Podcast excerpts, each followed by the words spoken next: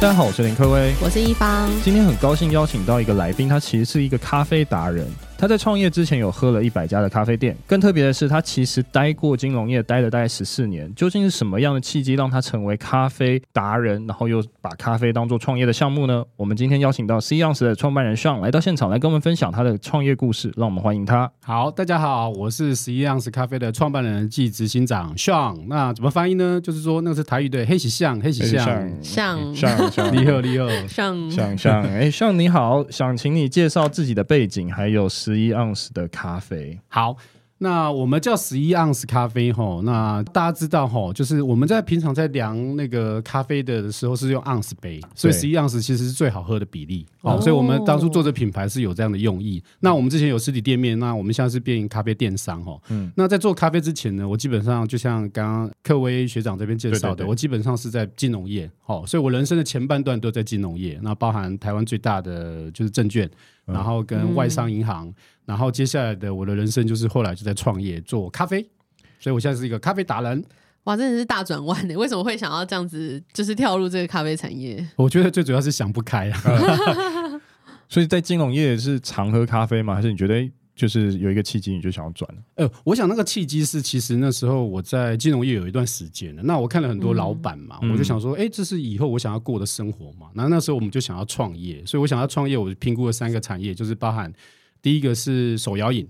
哦，第二个是早餐，第三个是咖啡。对，那手摇饮那时候我们就觉得它的未来应该不在台湾，应该会在东南亚或者在国外，因为台湾太浅碟了。嗯，所以基本上比较浅碟一点，就是它市场其实是非常异常竞争，可是市场比较没有那么大。对，那另外一个就是早餐店的，因为物料真的太便宜。哎，希望这边没有早餐店的业者，应该应该没有，应该没有。对，它物料真的太便宜了，所以通常我我有试过他们的物料，那试完以后我就觉得很可怕，所以我现在都不吃连锁早餐店的早餐。真的假的？但我们没有没有诋毁，我们觉得。都不错，早餐店不错。那咖啡在二零一二那时候，我在评估的时候，每一年都是有十到十五趴的复合成长。嗯，所以其实。大家会觉得我是一个财务人，为什么？因为我都是看数字为主，所以我以前在金融业只喝两种咖啡，大家一定不相信，就星巴克跟卡玛。那个我不喝谁？哎，干嘛这样诋毁我？seven 我也喝啦，但是但我最主要是喝卡玛，因为专业的咖啡我就喝卡玛，然后平常就是同事都会喝，因为你知道金融业嘛，压力很大，我们都会喝比较贵一点的咖啡，就是 Starbucks 这样。嗯，其实都是在买一送一的时候喝。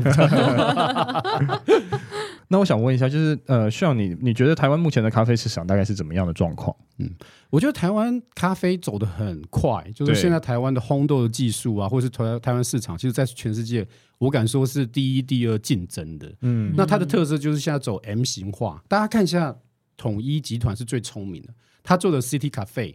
哦，就是 Seven 的 City Cafe，就今年可能会卖到三亿五千杯。那它还有另外一个就是统一星巴克，就星巴克这个品牌，那它做的是高端，所以统一星巴克，我想要举这个例子，就是 M 型化，它只做最贵的跟最便宜的这一端，中间的都不做，因为什么？因为中间是最竞争，所以我觉得这个 M 型化很明显。哈，所以台湾的咖啡市场。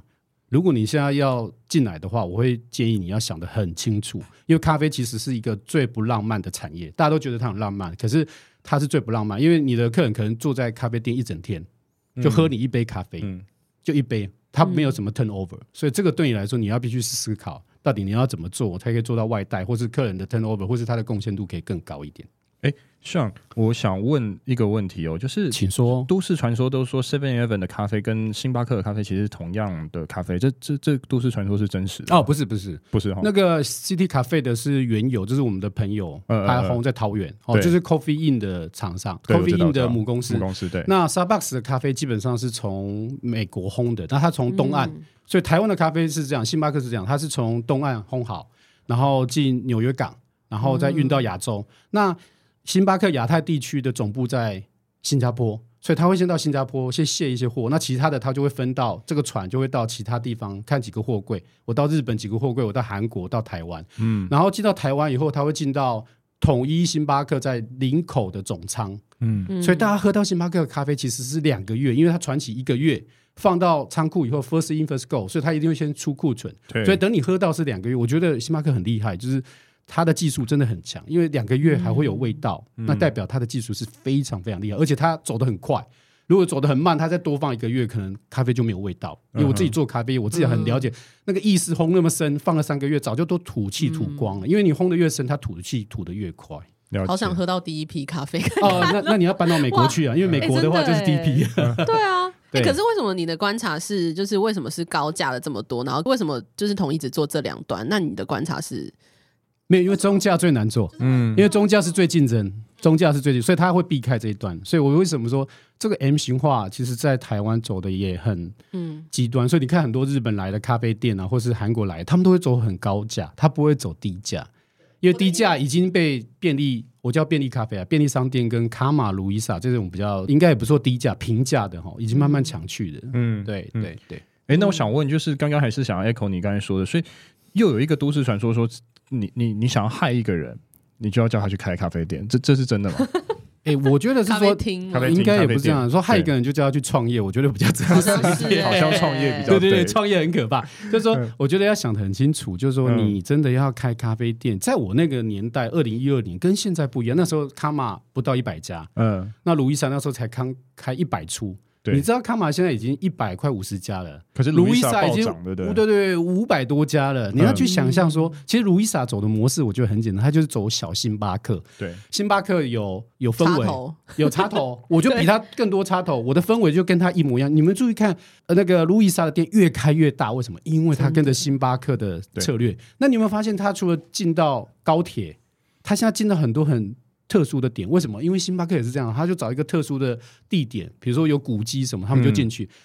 路易莎也是走一样的策略，很简单，你一杯咖啡要一百一到两百，那我就卖六十块到七十块，所以我用低价来吃你的客人。对，所以这个是一个路易莎很成功策略。那呃，卡玛的话，因为呃，Benny 哥也是我们的朋友，然后我做他的老板，Benny 哥，他现在也是台大 EMBA 的，那刚。嗯跑完哥斯巴回来很厉害哇！那我是说，他就是要走专业咖啡，所以你看路易莎跟卡玛他们走路线不一样，一个已经走向就是大众的市场，一个还是走比较专业咖啡职人的对职人咖啡店，对对对。但实际上是大概是走哪一个类型路线的？我们走电商，其实价格切的话就不是那么的那个，我们走的是比较不酸的咖啡，这是我们很重要的一个定义，就是我们走的是不酸的咖啡。可是有些人是应该是喜欢这个酸味吧，对不对？对。可是我观察台湾的市场，其实八成的客人还是喜欢不要太酸。嗯。那大家都说，哦，现在很流行什么艺妓，然后很多就酸的咖啡。其实这个市场还蛮 niche 的，差不多占台湾百分之二十。但是它是成长很快，没错。嗯嗯。就是说，大家在看这个数字的时候要很小心。就是如果你要做这百分之二十，你要知道这百分之二十里面到底主要的 player 是谁。那百分之八十这些星巴克啊，跟其他的大的连锁店做的 player，它里面的玩家是谁？你要很清楚知道你的竞争对手，不然你会对。会搞不清楚说哦哦，原来现在流行艺妓，现在流行台湾咖啡，嗯、呃，台湾的比如说阿里山咖啡，因为其实我看的艺妓专卖店或者台湾咖啡专卖店，其实都有开过，其实半年就不见了，因为你要知道这这个是一个很很 niche 很 niche 的市场，很特别的市场。对，欸、那好奇问一下，就是像星巴克或是卡玛。呃，或是路易莎等等，他们是有卖不酸的咖啡的吗？星巴克烘那么深就不会酸的、啊。嗯，对。然后路易莎跟卡玛，其实他们烘的都是中倍以上啊。OK，所以你要知道走对，这是走大没有，但是它酸的还是有，因为它还是会做一些浅焙的、啊。是是，是，它会让人家去调，对对对对。我先跟大家解释一下说，说咖啡豆就是这样，你烘的越深，嗯、哦，就是烘比较久一点，二爆，那它就颜色越深，所以它的苦味就越重。但是如果你烘的越浅，中中倍以下，浅焙中浅。烘得越浅，它的酸味就越明显。对，它可能会有草地味。如果你没有烘熟的话，所以这基本上大家要知道，你听到中、浅、中、深，它的意义在哪里？就是它的味道会从酸到不酸，嗯、呃，到可能中间比较酸苦平衡到苦，它的味道是这样、哦、一个 range。知识哎，对对啊啊呃，什么冷知识？这是咖啡的热知识啊！咖啡的对咖啡比较厉害的知识，对对对，我真的不知道。哎，那产区有什么差吗？嗯、哦，产区当然有差啦，因为。最主要，全世界的咖啡产区有三个，嗯、对，哦，不管是太平洋，然后中南美洲，或是在非洲，他们都会有不同的风味。像中南美洲的咖啡，我觉得很适合入门，嗯，因为它就是比较酸跟苦平衡，嗯、那但是它的特色就没那么明显。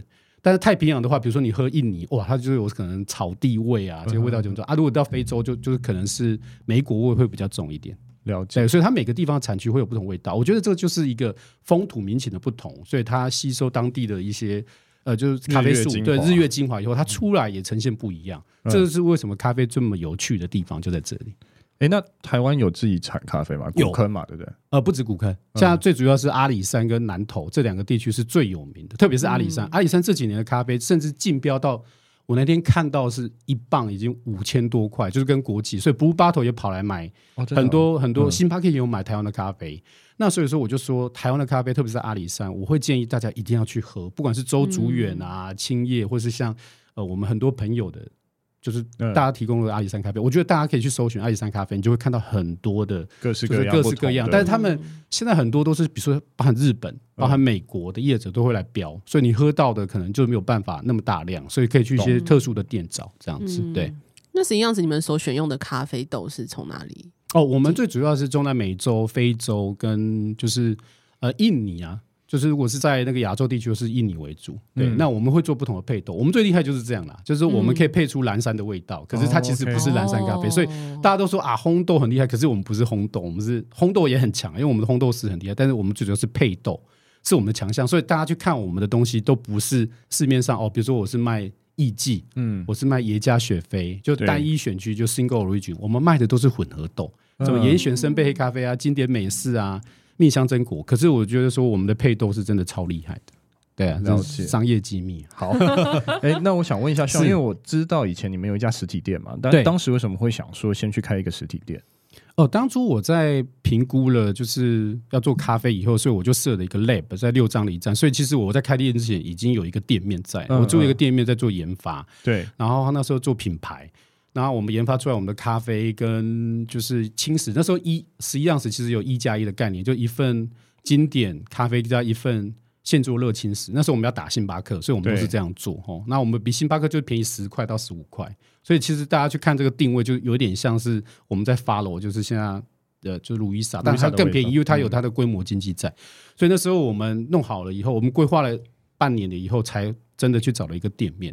所以那时候我们开咖啡店其实非常成功的，一开始前面半年几乎是每天都客满，嗯，对，所以其实我半年都在准备规划，因为我没有在店面里面做操作嘛，我最主要还要请店长，所以我已经在规划第二家、第三家店，对，嗯，对，因为疫情吗？还是什么原因？可能咖啡店。后来就慢慢的关了，而我觉得是成功来的太快，就前面半年其实太成功了，嗯，所以我就没有管到店面的，因为我只看数字嘛，没有管到店面的经营。那后来因为我们店长就整个离开，又挖走我们很多人，哦，那整个品质就跟不上，然后加上那个就新鲜期过了，所以就业绩开始掉，所以第二年的业绩就只剩第一年的一半，那很可怕，嗯嗯，对你可能一开始还做两百多万，可是第二年就可能只剩一百，那第三年又再掉一些，所以我那时候就赶快自己跳进去做店长，然后找了一个就是说副店。然后跟其他的很多小白，就是我们是慢慢开始训练。以前我都找的都全部都有经验，嗯、我后来发现这不适合我们的公司，因为他们来很不适应，他会觉得，哎，以前我在星巴克做过，嗯，我在卡玛做过，我在路上，哎，都不是这样做的，所以他们就会很排斥你的方法 SOP。嗯、因为我们一个很标准的 SOP，就是后来我们做到一个新人来，一般咖啡业，哎。各位学长，你猜一下，一个新人来多久可以上线？就是可以做咖啡，可以做，比如说拉花吗？还是什么耍花样那种吗？还是呃，没有没有，就全部都要做，不管是拉花、收银，然后服务跟最后清洁，你觉得要多久？我猜大概两个月。对，一般咖啡店都要三个月。呃，三个月。我们后来 SOP 很完整，到两个礼拜，我就可以让他直接上线。哦。所以这是我们的强项，就是我们把所有的 process 都切开来，然后让他知道说你每一块要做什么。然后他很快就可以上线，所以后来我们找了很多小白，所以这个也是一个公司很大的一个转变，就是说一开始我们找到很多很很有经验，嗯，那反而不容易融入我们的整个 SOP 跟文化，对。那后来找很多小白，可能是只做一两年，他比较没有那么多经验，那反而他很快就可以融入我们的，应该是一张白纸是比较好去对，好好去 training 的，所以说我觉得这是我们很厉害的一个地方。嗯，了解。那那时候观察到，就是说扩张太快，你们就马上就停下来了吗？还是你们当时有什么样的讨论，或者是你这边的策略的改变是什么？呃，我们那时候的想法就很单纯，就是店面的部分稳定了以后，我们才会往，就是会往第二家做。嗯、那那时候就想说有电商，所以其实我们在做的第四年、第五年就有电商这个这个事业体出来。对，其实当初不是我在做，我交给我另外一个伙伴做。对，那他就是负责所有的电商的，比如说投放广告啊，然后还有品牌经营，都是透过他。我也是只看数字而已。嗯、对，嗯，所以等于说电商做的比较好吗？在当时还是哦，没有没有，电商其实做的很烂的。嗯、那时候差不多占我们整个全部集团的营业额，差不多应该不到十趴吧。因为那时候其实我没有很用心在做，因为我们店面你也知道嘛？就每天 对，就每天的来客还是比较稳定。我们一天我们在星巴克旁边嘛，那时候那个店面在敦化南路那边。对，那一天来客都至少有两百左右。嗯，对对，所以其实基本上每天你光忙这些你就来不及，所以你也没有多余的事在做电商。嗯、对啊，那可以多跟我们分享一下，就是在关店的那个期间，就是你们的思考以及就是反思大概是什么呢？呃，我们当初最主要还是遇到 COVID，COVID COVID nineteen，对 COVID nineteen 那时候二零一九年那。那时候其实还没有到台湾的时候，我就有一点警觉性了，就是因为我有很多朋友，我以前在国外念书嘛，嗯，所以我美国的朋友就跟我说说，他说你千万不要放松，他说现在美国已经开始很严重，对，那台湾那时候所有的伙伴，包含我的朋友都不相信，我说哎，这个不是以前的 SARS，我这个没有那么简单，不会半年就结束，他们都不相信我。嗯那因为我比较相信数字，所以我看了美国的一些数字，我觉得哎，这个不对，这到时候因为我们的客人八成都还是上班族嘛，对，如果他们不来上班，那怎么办？跟 SARS 一样，因为我有经历过 SARS，那时候我刚好也回台湾。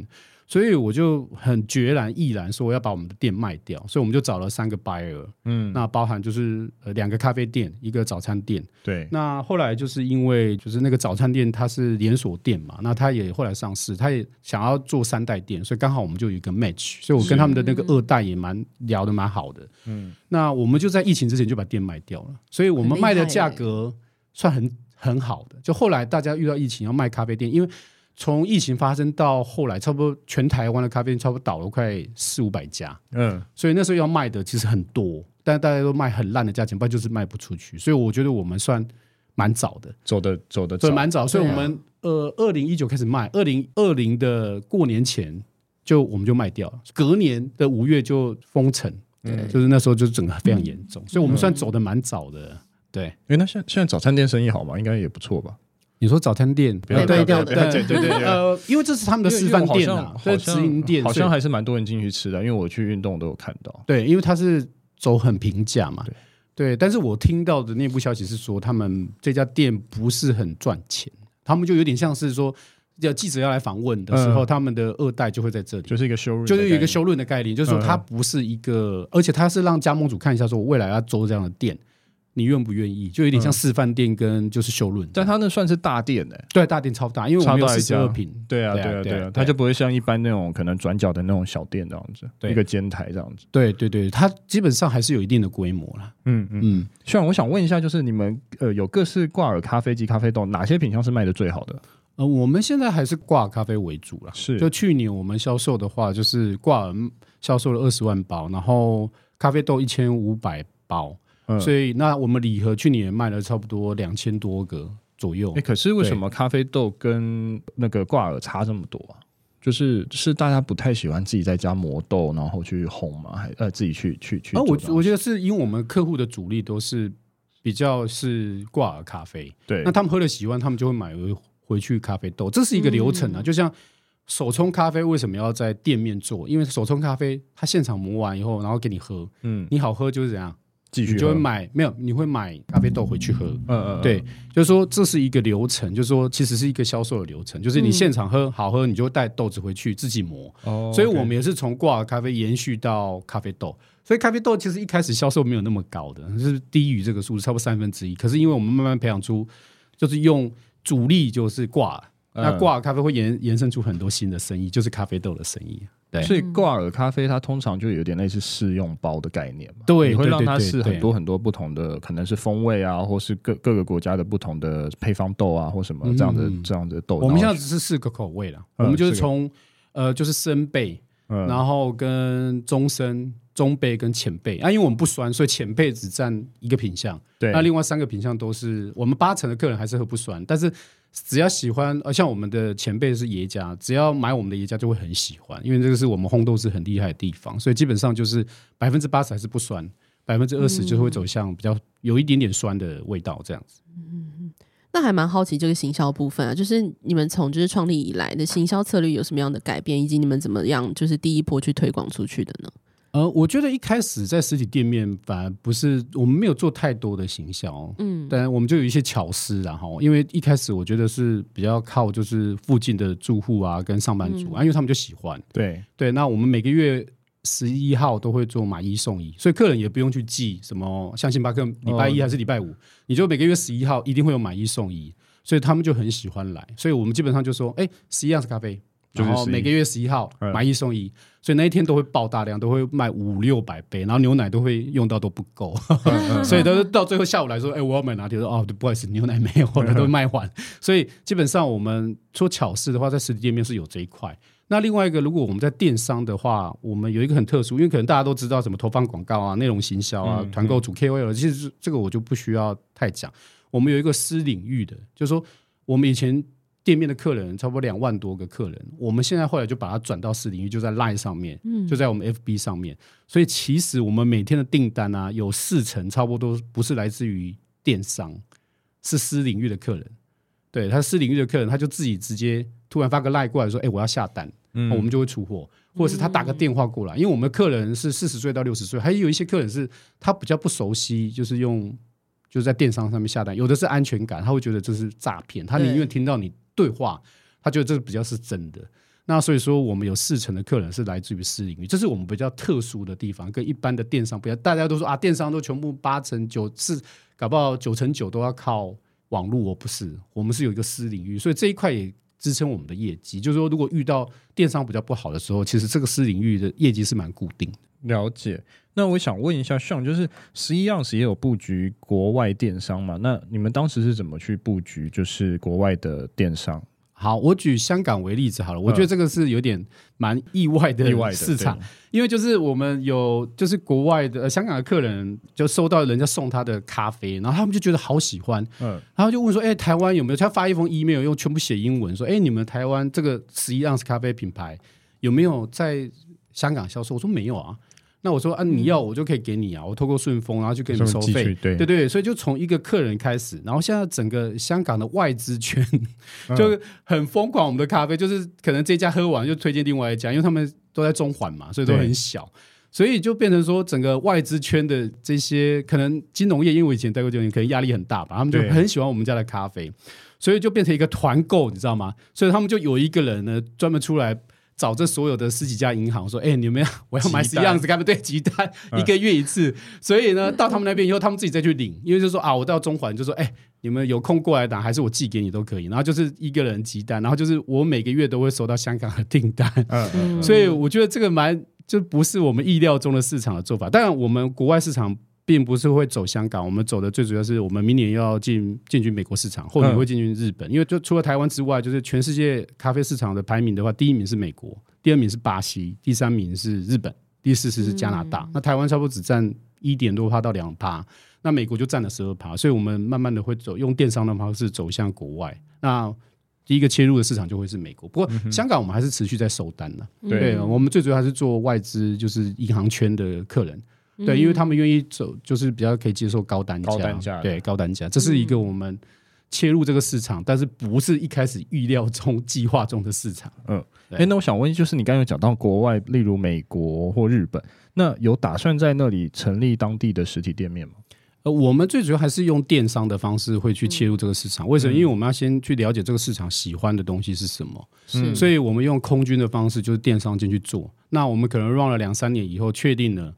就是当地的口味以后，那什么东西热销，什么东西可以打动当地人的时候，我觉得 local market 的时候，我们就会去并购当地的一些可能中小型的咖啡店。啡那以后会开始做 OMO，因为这是我们的强项嘛。嗯、那我们甚至会在当地设立公司，所以这是一个就比较长期的计划。嗯，对是明年就是开始跑的一个计划嘛。我们跟着亚马逊，因为很简单，嗯、呃，全美国最大的电商第一个就是亚马逊。嗯、对，那 eBay 那些或是 Shopline 那些都是比较都是已经算第后面一点，所以我们切入美国市场，第一个就会想到亚马逊。哎，可是咖啡过去那会比较难吗？还是它会需要过一些验证吗？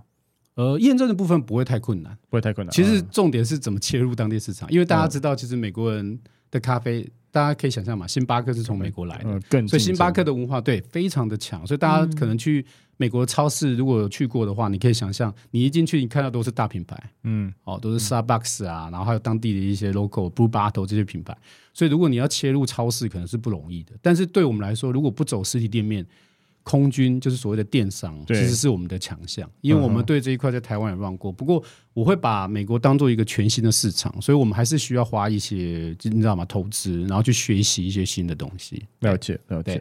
哎，我想问一下，Sean，就是台湾的咖啡市场已经饱和了吗？那你觉得如果还有新人要入场，他有什么样的契机？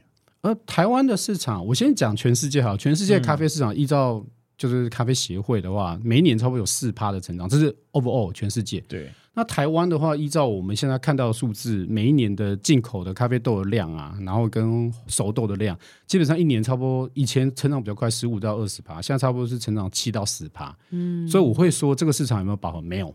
它一直在成长，对。但是大家知道它成长在哪里？可能成长在便利咖啡，就是所谓的便利商店，seven 对，City Cafe，或是像那个就全家，好，Last Cafe。那或是说，基本上大家可以想象说，这个饱和的部分呢是怎么想象？就是呃，可以看到刚刚提到的 M 型化之外，就是台湾喝咖啡的人真的越来越多了，对，哦，所以这个是一个很好的部分。为什么？因为便利商店的咖啡都是大家入门。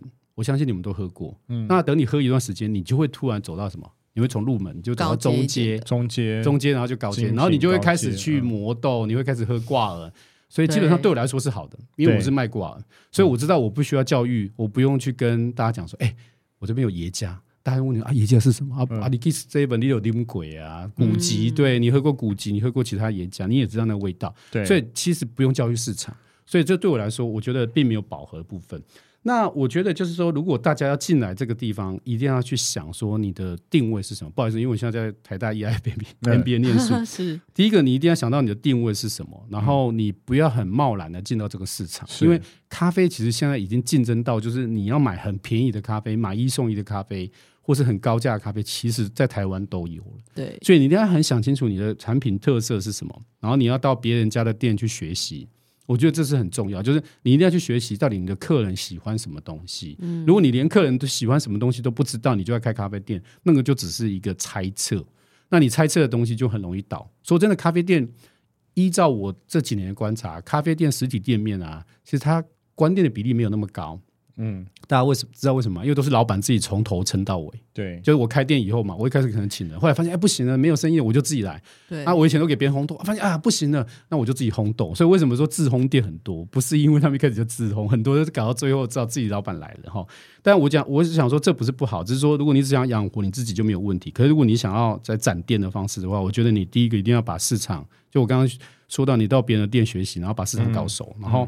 把你的 STP 就你的客人导向、你的品牌定位搞清楚以后再出来开，嗯，我觉得会比你贸然就投了，比如说五呃开咖啡店很容易啦，就是五十万到一百万就可以开一家外带店，那要精品装潢可能就要上千万，对对对，呃不用到上千万啦，就像我们这样的话，就差不多四四五百万就可以，嗯，但问题是在于说你这个投资能不能回来？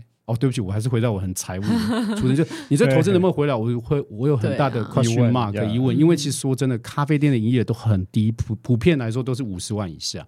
像我们以前就可以做到上百万，那已经是算很比较顶级的店。对对对，你说单家店吗？对不对？对，单家店通常都一般的，如果是那种自烘店，有时候甚至一个月只做二三十万的，很多非常多。大家不要以为。星巴克每一个月可以做三四百万，Come on！就是你很多人就是不知道，星巴克的流量是很可怕，他做了六成的外带，嗯，这是一般的。在他那个价位的，没错，在他那个价位哦，如果你一杯卖一百八，你试试看你能不能做到外带六成，一定做不到的。对，大部分九成都是会内用的。对，嗯嗯嗯。那我们也知道，就是像前面有跟我们聊到说，你们会很了解是，就是竞争对手都是出了什么样的咖啡，你甚至一天喝到十三十四杯，对，真的非常夸张。可以跟我们分享一下，你对于就是竞争者的这个了解，你大概会做到什么程度？呃。我觉得最主要是我很喜欢喝咖啡。哦，我觉得这是第一个，我不是强迫我自己去喝咖啡，就我每天真的很喜欢，很喜欢喝咖啡，因为我觉得我以前喝的咖啡，我我也不知道我喝了什么东西，但是做了咖啡业以后，我就觉得哇，那个整个喜好程度就上来，你就有兴趣了。所以我一直在鼓励大家，就是做的东西一定要有热情，不要说是你做这个东西只是因为它是一个 trending，就是它是一个呃时时代潮流。这样你会持续不久的，因为你会遇到很多困难。你没有热情的话，你是没办法持续的。所以你刚刚提到说，我喝那么多咖啡，其实我除了做市场调查之外，最主要还是什么？就是了解客人的喜好。为什么星巴克推这个新的咖啡会好喝？嗯，哦，他有推过很多种的咖啡，那为什么他这个新兵的会好喝？为什么卡玛推出了这个咖啡，客人会很喜欢？那会当做我下一个年度我们在研发新品的一个参考。对，所以我觉得你要了解市场，你要了解你的 TA。哦，你要了解你的客人我觉得以客人为导向才是一个重点，因为我们还有很多的大数据，所以其实我们会常说我们是一个被咖啡业耽误的大数据公司。我们很重视 big data，对，就是我每天都在看数字，我每天都在看流量，我每天都在看客人为什么买这个买那个。嗯，所以这对我来说才是一个重点，就是我知道我的客人他喜欢的是什么东西。所以刚刚就是客位学长在问我说：“哎呀，你们是怎么看客人喝不酸的咖啡？”因为我们的数字就是告诉我们，八成的客人就是喝不酸的。酸的。对，那但是我们现在从一个呃，beachhead 就是从一个滩头市场进入，我们明年要进入一个就整个大众市场，所以我们势必要做品牌再造，所以我们现在正在改变我们所有的设计还有品牌一些定位的东西，这是一个明年呃，除了国际化我们进军美国之外，另外一个很大的重点，所以我们明年就是有一个要做品牌再造，在 local 在台湾的市场，国际化就会切入美国市场，那后年会进入日本，对，了解。今天非常高兴邀请到 C Ounce 的创办人 Sean 来到现场，来跟我们分享咖啡的经营策略还有创业故事。那今天内容就到这边，谢谢大家，谢谢，谢谢，谢谢，拜拜，拜拜，拜拜。